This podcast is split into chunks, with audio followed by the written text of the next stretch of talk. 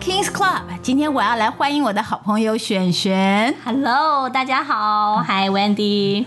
大家知道吗？璇璇是幸福力 Level Up 联谊工作坊的负责人，所以今天节目一开始就要先来跟大家报报好康。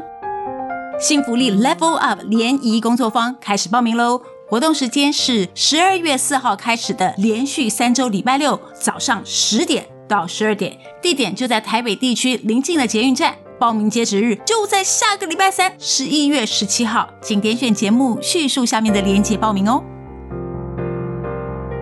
那璇璇，我们要不要聊一下我们是怎么认识的？我认识你应该已经是十年前的事喽。嗯。呃，我们应该是十岁的时候就认识了吧？哦、你现在看起来像二十岁啊。对，反正当年其实我们已经在不同的城市生活的。哦、我们认识的时候是这样子。嗯，对。然后你来高雄参加一个特会，那在那之前我就耳闻说，哎，在台北我们的朋友圈里面有一个这一号人物，就是大家都想找的一个辅导经验丰富的 Wendy。其实第一次我们的碰面很短暂，就是在那特会结束的时候，我们有短暂的一面之缘。哦，但是比较深入的认识是我们后来有一起去大陆短宣、短期宣教那个时候。嗯，是。然后那个时候我好像已经快要结婚了，然后我们就有一些对话。然后那时候令我印象非常深刻的就是，你就非常积极的用神的眼光来看好我，然后来造就我。嗯。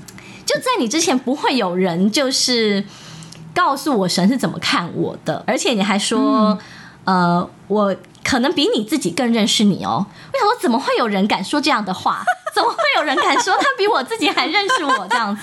但是我觉得是真的。哇哦，我就是看到你里面的 potential 吧，对不对？你的潜力，还有你里面的黄金。我觉得这是一个超人的眼光，哎，就是过去这数十年好像都没有人发现这一些，然后你就是看见，而且你很笃定的说，你里面就是有这些。很多时候，我们在关系里面就是希望被看见，嗯，就是希望不只是被肯定，而是被接纳，还有一些隐藏的自己可以被揭露出来，可以被完全的安全的啊、呃、展现在所看重的人前面。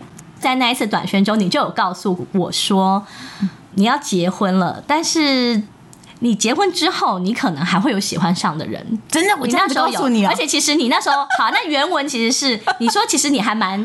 就是意外或惊讶，就是我会选择 这个人成为我的老公。对，嗯，哇哦，对，那时候就说会这样，然后我想说，我好想告诉你，对，好学生的心情就会想说，我是不是选错了？我是不是没有找到那个最好的什么什么之类的？你是不是觉得 我做一个不好的选择？然后对，就是心里会有一些这样的紧张。然后你那时候就有告诉我说，如果你在结婚之后，你还是有喜欢上人。的话呢，你就是不要去隐藏这件事情，不要压抑下来，你就是诚实的带到上帝爸爸面前，然后就是诚实的告诉他这件事情。哇哦！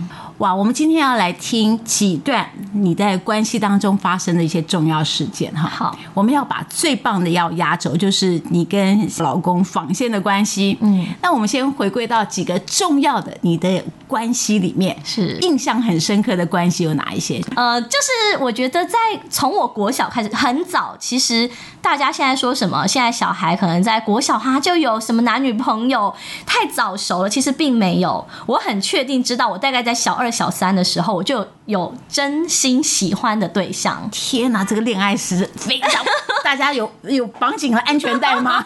听起来就非常精彩哦。是很认真的喜欢，然后会因为他跟别人别的女生更好，就会心里会吃醋。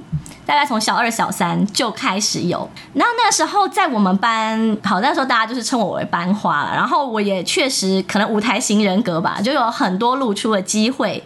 举凡是各种演讲比赛、朗读比赛、说故事比赛啊、画画比赛，然后书法比赛，然后甚至后来我们学校还有选那个什么小小市长，就每个学校只会有一名，嗯、然后你是要先在台呃学校内部就是要有证件发表，然后全校投票。天哪，这是类的偶像啊！天哪，对，就是真的会有蛮多露出的机会，然后所以那时候班上 even。我可能并不是成绩最好的什么，但是就是班上大概八成以上男生都喜欢我，在这个那个时候状况是这样。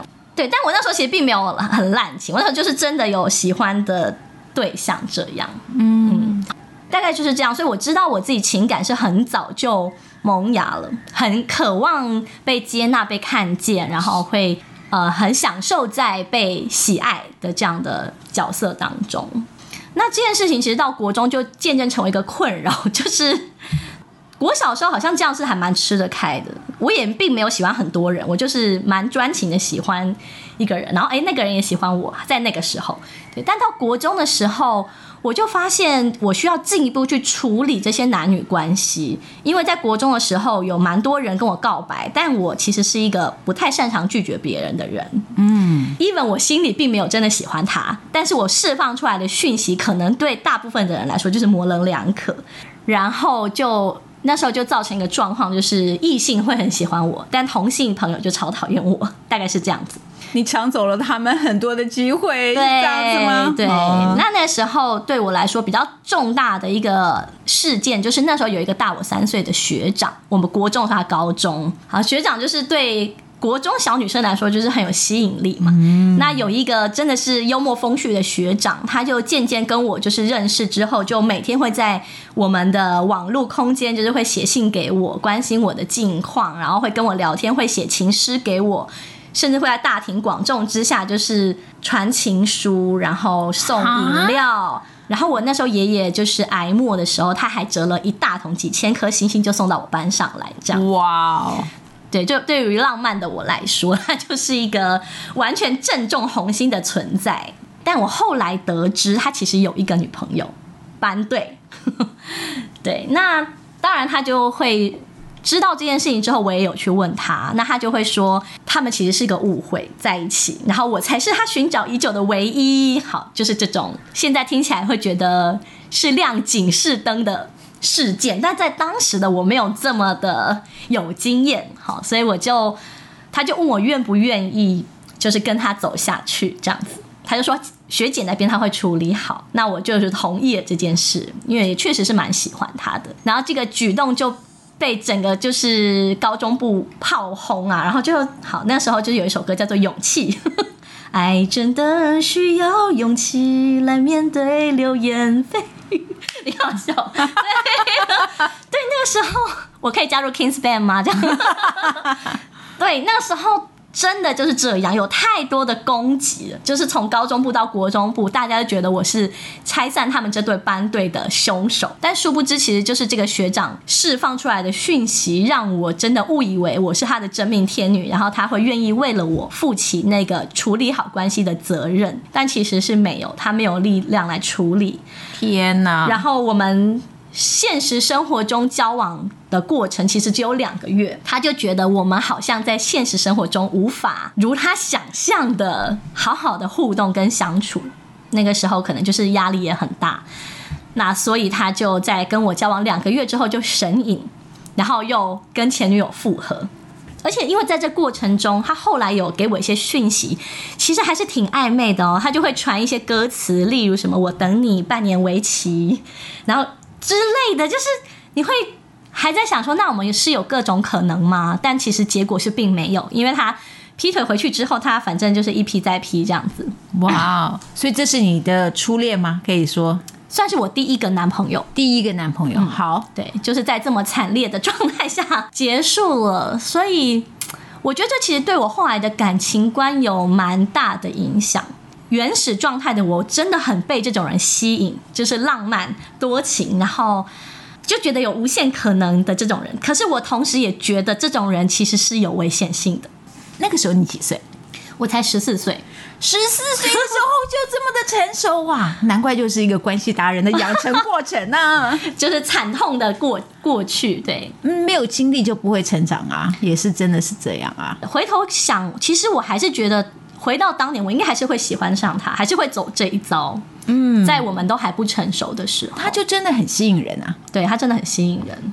那璇璇，我们要来聊一下你十八年的爱情长跑，从青梅竹马，然后一直到进入婚姻的殿堂，现在是二宝妈，而且你们家庭看起来真是超级幸福的耶。可以谈一下你在这婚姻一路过程里面的一些高潮迭起的故事吗？嗯，婚前是就蛮高潮迭起的，因为我刚刚讲到说，我们就是虽然我们很早就是男女朋友，但我们其实那时候并没有很深入的了解。应该是我我个人啦，我觉得我应该是有一点被爱冲昏头了。嗯，对我来说，其实很。各种类型的人都是有可能发展的，这样。哇，对哇，听到这里，大家已经已经开始往前 往前挪移，要好好听喽。对，所以我我觉得他就是比较早成为这样一个稳定的对象。那所以就是我们在一起的过程中，其实也是有很多的可能性在我们身边围绕着这样子。而且那个时候他还不是一个基督徒，所以当我后来就是对神开始越来越认真的时候，我们俩就有非常强烈的。纠结、碰撞，然后、嗯、不知道有没有到争吵，但反正就是很不开心的经验很常有，特别是身体的界限这件事情，我们就是一直没有办法有共识，然后一碰就会爆，一碰就爆，有好多年，然后还经历了就是找辅导啊，然后跟他进食祷告啊，然后什么就是天哪，就是很惨烈啊，对。哇哦，那你还继续跟他在一起，这个很不容易哎。我前面有讲到，我就是不擅长拒绝别人的人。OK，所以其实有很多人会以为说我们是很忠诚的，委身在一个长久的关系，其实并不是。哇，至少我个人不是。我老公我觉得他是，但我不是。嗯、对，在我身边其实围绕很多个可能性，但我是一个不擅长拒绝别人的人，我很怕别人受伤，所以无法拒绝他。然后。我对神是很认真的，所以当我对神越来越认真的时候，我也有各种的坚持会出现。嗯，所以其实到后来，我们当中关系的转捩点，就是到一个地步，就是包括身体的界限这样。但是我觉得我们都已经就是纠结了这么久，也没有个结果。然后我觉得我越来越讨厌这样的自己，就来来回回的迂回的自己。所以我觉得呢，我想要改变。决定就是我的身体就是拉一条线，就是不可以再超过了。那如果我这样跟你说，但是我还是就是没有谨守这一条线的话，我觉得你可以离开我，因为这表示我是一个对你跟对神都是说得到做不到的人。我不想要成为这种人。嗯，对。那我就是写在一张圣诞卡片上，然后就是塞给他之后，我就赶快进宿舍，然后就跟我学妹就痛哭一场这样子。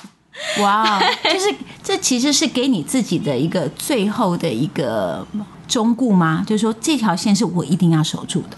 对，然后那时候对我们两个关系就也走了很久了，我就觉得我们两个关系一直在一个混乱当中。虽然我们是男女朋友，然后那时候其实是我大学团契有一对学长姐，他们透过真的很神的方式认识彼此，然后就是决定走入婚姻。我就看到这个像是。童话般的结合，然后反观我那时候混乱的关系，我就觉得我很不想要这样进入婚姻，我觉得很没有盼望，我们的关系是没有盼望的，嗯，所以我就是决定写了这封卡片，在他看来是一封分手信，但我其实没有想要分手，我只是觉得我想把我们混乱的状态做一个暂停，对，我不想要再这样下去。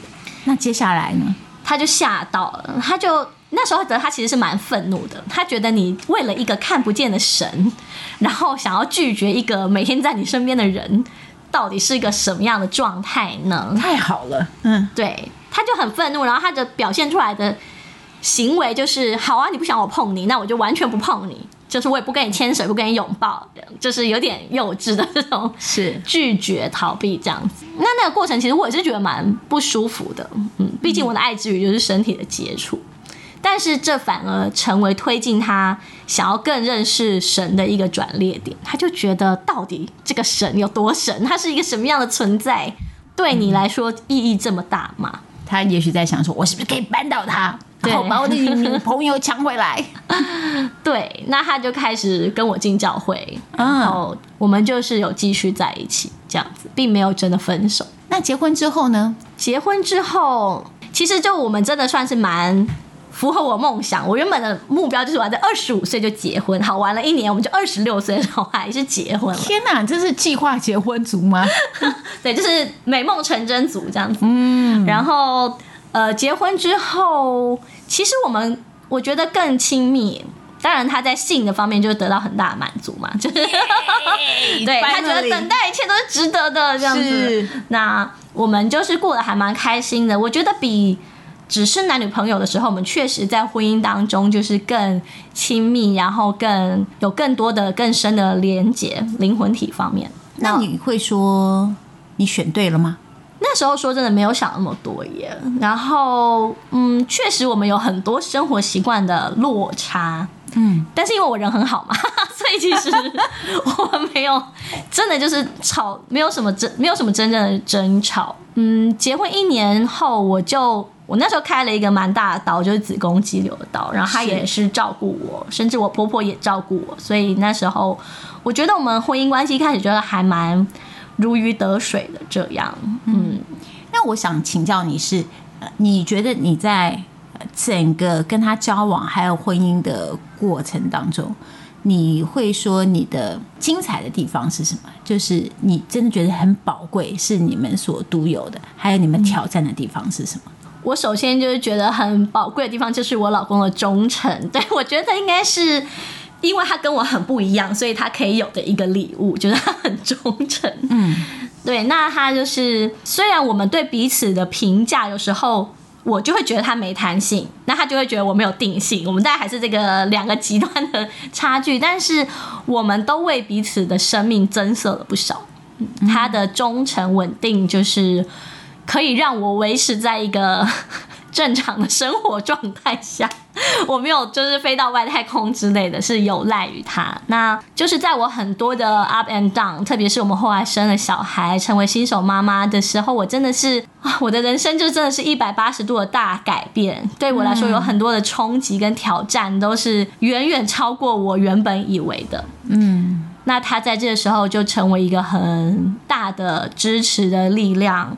其实，在我人生中有很多对他来说都是过于冒险的挑战，但是他都会看好我，然后就是支持我做各种尝试。嗯，记得那时候刚生小孩的时候，我就是在很多育儿的方式上的纠结。那我就是每次跟他讲我的决定之后，他就说好，他就是接纳，然后支持。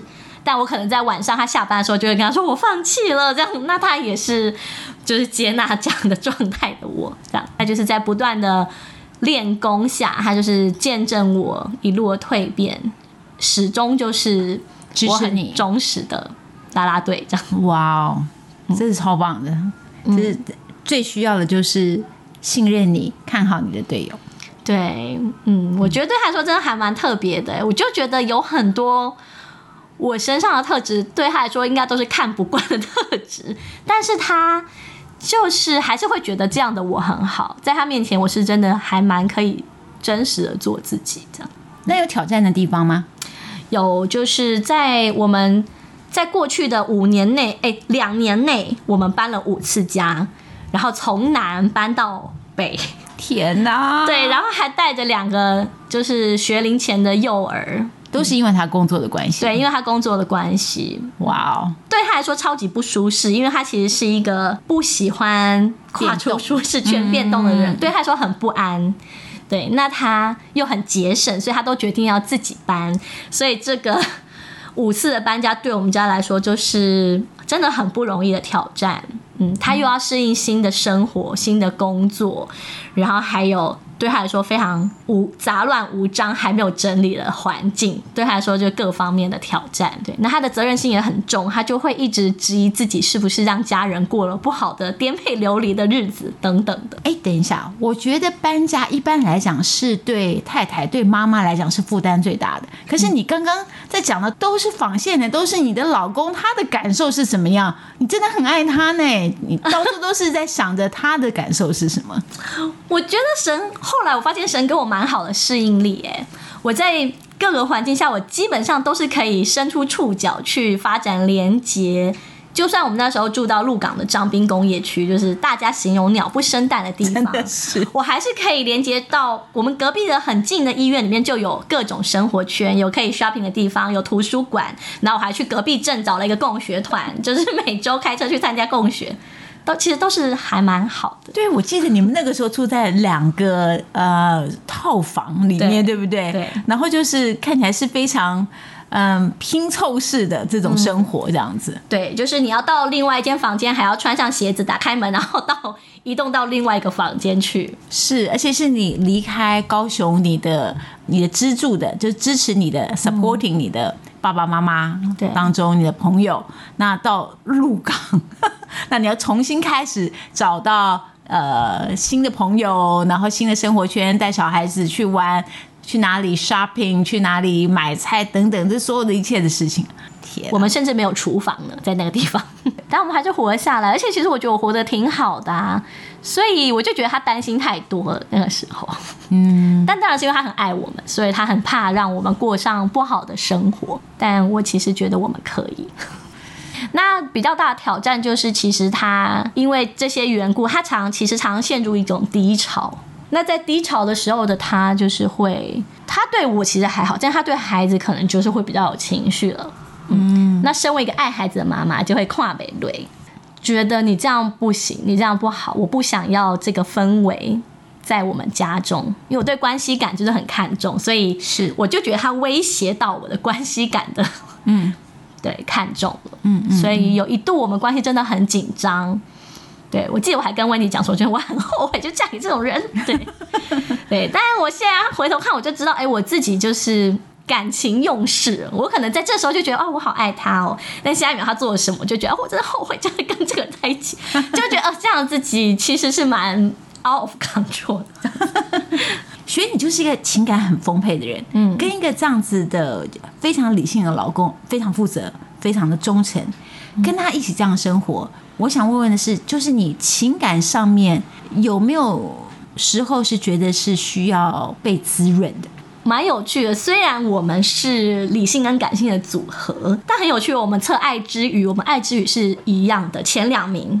哦，还好是这样，很奇妙。对，我们都很看重肢体的接触、精心的时刻。所以其实说穿了，我只是需要抱抱而已。当我觉得我我状况不好的时候，你也不需要听我说很多，我可能也没有想要说了。但是只要你愿意抱抱我，摸摸我的头，我就会觉得我被接纳了，我被。我的爱箱就是可以渐渐的填满，这样。天哪，这个 pebble 实在是太重要了，而且很好用啊。对啊，不用讲一大堆的理论什么的，只是要被抱抱，嗯、就这样子。对啊，而且我觉得他可能就是有被我同化某一部分，就是我可能跟他哒哒哒就讲了一些什么事。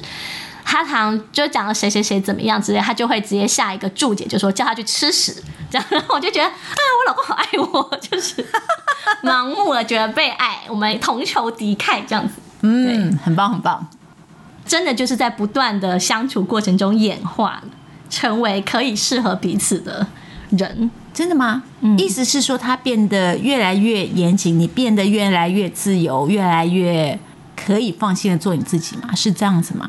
嗯，是，我觉得是，我们都越对彼此可能越来越宽广，然后我们可能也不断的改变，就是你中有我，我中有你。他有越来越严谨的同时，他感性的那个层面其实也是在放大中。那我还是持续有很感性的那一面，但是我的理性、理智脑，或者是我组织事情、时间管理等等的能力，其实也在长大中。听起来蛮吊诡，我们以为只能往一个面向去发展。但其实是多面向同时在发展，哇，这个非常醒脑哎，这非常的重要，就是我们可以发展的可能性是很大的。对，我们并不需要呃被自己的个性或自己的特性给限制住。嗯，就是我，我就算是不是这样子的，呃，有这样的自然的一个能力，可是我是可以去理解。嗯，哇，这好重要哦。对啊，我现在真的是觉得他挺好的。哇哦，嗯。璇，我想要问一个，这个就比较私密一点了。嗯，就前一阵子你跟我提起来说，你有梦到一个人，然后一直梦到他，这是你先前喜欢过的人吗？是我曾经喜欢过的人呢。然后我们其实就是很久的朋友了，但很很有趣的是，我们曾经互相喜欢很多年的朋友，但是我们其实在现实生活中，我们并没有。频繁的交集，甚至是我们可能一年都讲不到一两句话的这种人。但可能因为我们就也没开始，也没结束，没有真正进入某一种关系，就是互相喜欢而已，所以就成为一个没有结束的、没有开始的，对，也没有开始也没有结束的情感，就反而留了一个想象的空间。哇，听起来很浪漫，可是又很危险的感觉。嗯，这挺危险的。呃，我也不知道为什么，但是我有一段时间，我就是很频繁的梦到这个人，而且在梦里面，我们也没有什么亲密的接触，但是我们知道在梦里我们是彼此喜欢的，好像在延续一些我们没有完成的事情，这样子。醒来的时候觉得蛮甜蜜的，但是又觉得、啊、天哪，不行，觉得我不能这样下去。那时候我是这样觉得，我想要有个结尾。哇哦！你好成熟哦，真的是很健康哎。一方面心里面还有一种那种甜蜜的温度存在，可是一方面又知道说这个甜蜜的温度可能是有害的。然后我就想说，最好的应该就是我们面对面把它谈开吧。我跟这个人，超勇敢的，天哪，是真的。某种程度觉得说，呃，心里还是觉得有点不安全。嗯，这样做可以吗？那你不会担心说，你当面跟他谈的时候，就自己会陷进去吗？我那时候预设的想法就是，如果他真的还喜欢有这种情感在的话，我们就是彼此喜欢着，但还是彼此各过各的生活，大概是这样状态。所以你的最坏的打算就是，他真的也喜欢你，不过就这样，就这样子。That's it。最坏打算那时候就觉得他不喜欢我。哦，是这样，人到底是想怎么样呢？对，就是超级诚实选啊，真的好喜欢你。嗯，然后就某个层面的，我觉得其实当面跟他说是太冲动了，但又觉得我还是想要把这件事情放下，所以我好像必须做一些行动，采取一些行动。然后呢？然后呢？然后呢？然后当然是有一些祷告这样子。OK，然后你真的有碰面了吗？我先就是把我心里这些复杂的感情，就是先打下来，OK，对，当做我自己一个人看得到的文章这样子。天哪，好紧张哦！结果呢？那我那时候也想说，我要找一些军师朋友们，但我就觉得不行，嗯、这件事情讲出来真是太莫名其妙了。嗯，然后我就决定还是先跟我的老战友，就是上帝爸爸，我们先讨论一下。那我那时候感觉神是跟我说，你可以跟这个人说，说开了就好了，所以我就决定。要跟他说开，但到底要用什么形式说开？后来我是采取用 Line，OK，就我先假意的，就是询问他你最近好吗之类的，因为我们平常其实是可以有这样的交流方式。嗯哼，对，那他就是很单纯的问候，我就我没有直球啦，没有投出直球，但我就是告诉他说，哎、欸，其实你对我来说是很特别的存在。那我甚至还告诉他说，那么久以前你送我的东西我还留着。然后他就告诉我说：“哦，真的吗？就是我都忘记了。”就 the end，哐当当，就是天哪，就这样子。他就说他忘记了，那我就觉得好，那就是结束。我就告诉他说：“嗯，好吧，记性太好也是个坏事了。”哈哈哈，你就说好，自己轻描淡写的把划过去，对，划出来。好，那这件事情法线知道吗？原本是没打算告诉他，我就还有先告诉一些我的朋友，然后大家就是也是有一些人觉得我去呃连接这个人有一点冒险，然后就是他们觉得是没有必要的等等，但我自己觉得可能对我来说就是必须这样才能够结束这一段情感这样子。那基本上我跟我老公是因为我是一个很敞开的人，我不太喜欢有事埋在心里，我就会不小心就把它 讲出来这样子。某一天，我就决定要把这件事情告诉他。大概就过了一个礼拜之内。然后呢？然后他，因为他好像还蛮习惯我跟他讲说，哎，就是我有件事要跟你说。他每次其实都觉得很恐怖，但我 就是来了来了来了来了。对，我就告诉他。然后其实我讲到说，哎，我梦到这个人的时候，他没有觉得怎么样。但是他对于我去找这个人 confrontation 这件事情，他还蛮生气的。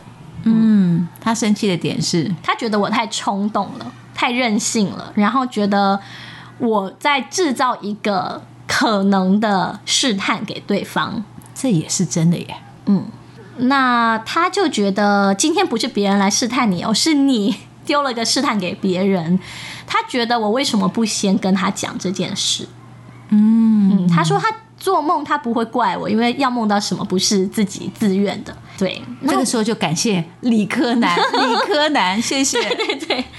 然后我就发现，哦，原来我其实那时候很害怕，觉得我不断梦到别人的事情，就可能会让他生气，所以我没有告诉他。然后自己一个人怀抱着这个纠结的事，在心里度过了好几天。那我后来发现，其实我是可以放心的，在他面前，嗯、把我的每个阶段的状态是可以诚实告知的。哇哦！你告诉他之后，你心里面的感觉是什么？当下其实觉得我是不是不该说？他怎么生气了？这样是。但那时候我就是选择跟神说，既然这一切我们是一直有在密集沟通的状况下，我做的选择，不管是去跟那个人 confrontation，或是。诚实告知我老公，我都跟神保持连线，那这件事就交给你收尾了，我没有办法处理。这样，哇哦！我其实后来有问他说：“哎，老公，你有没有就是觉得我还是告诉你比较好？”他说他也是很谢谢我把这件事情告诉他。这样，哇哦，璇璇真的很棒哎！就是你有这么多的啊，你就是一个情感非常丰沛的人。嗯，一个情感丰沛的人就会有感觉。会有情感上面的需求，应该是很自然的事情吧。嗯、然后能够面对这样子的一一种爆发也好，能够面对这样子的一种有一点天外来了一笔，这不知道是什么东西，然后去去查看它，然后跟神是可以打开来，可以面对面谈，甚至于最后跟关系人是可以这样子面对面谈。嗯，我觉得这真的是太棒了，这应该是制胜关键吧。我觉得就是真的隐藏是对关系不利的一个很重要的因素，就是勇敢的揭露自己，勇敢的揭露自己。好哦，我们要来请璇来为大家来祷告祝福。我想要祝福那些在关系中感到不安全的人，就对关系有不安全感，无论是怕受伤，所以不敢踏出去认识对象，或者是在一段。让你觉得不安全的关系当中的人，嗯，我要来祝福你们的心，我要祝福你知道你真的是世界上珍贵的礼物。我祝福你可以喜欢自己，看见自己的好，在关系中，我要释放那个勇敢的心。虽然真的有可能受伤，但我要祝福你胜过恐惧之后，你可以迎来超乎你想象中的平安。今天太感谢璇璇来到节目当中，我们今天就到这里喽。要来包包好看哦！幸福力 Level Up 联谊工作坊开始报名喽。活动时间是十二月四号开始的，连续三周礼拜六早上十点到十二点，地点就在台北地区临近的捷运站。报名截止日就在下个礼拜三，十一月十七号，请点选节目叙述下面的链接报名哦。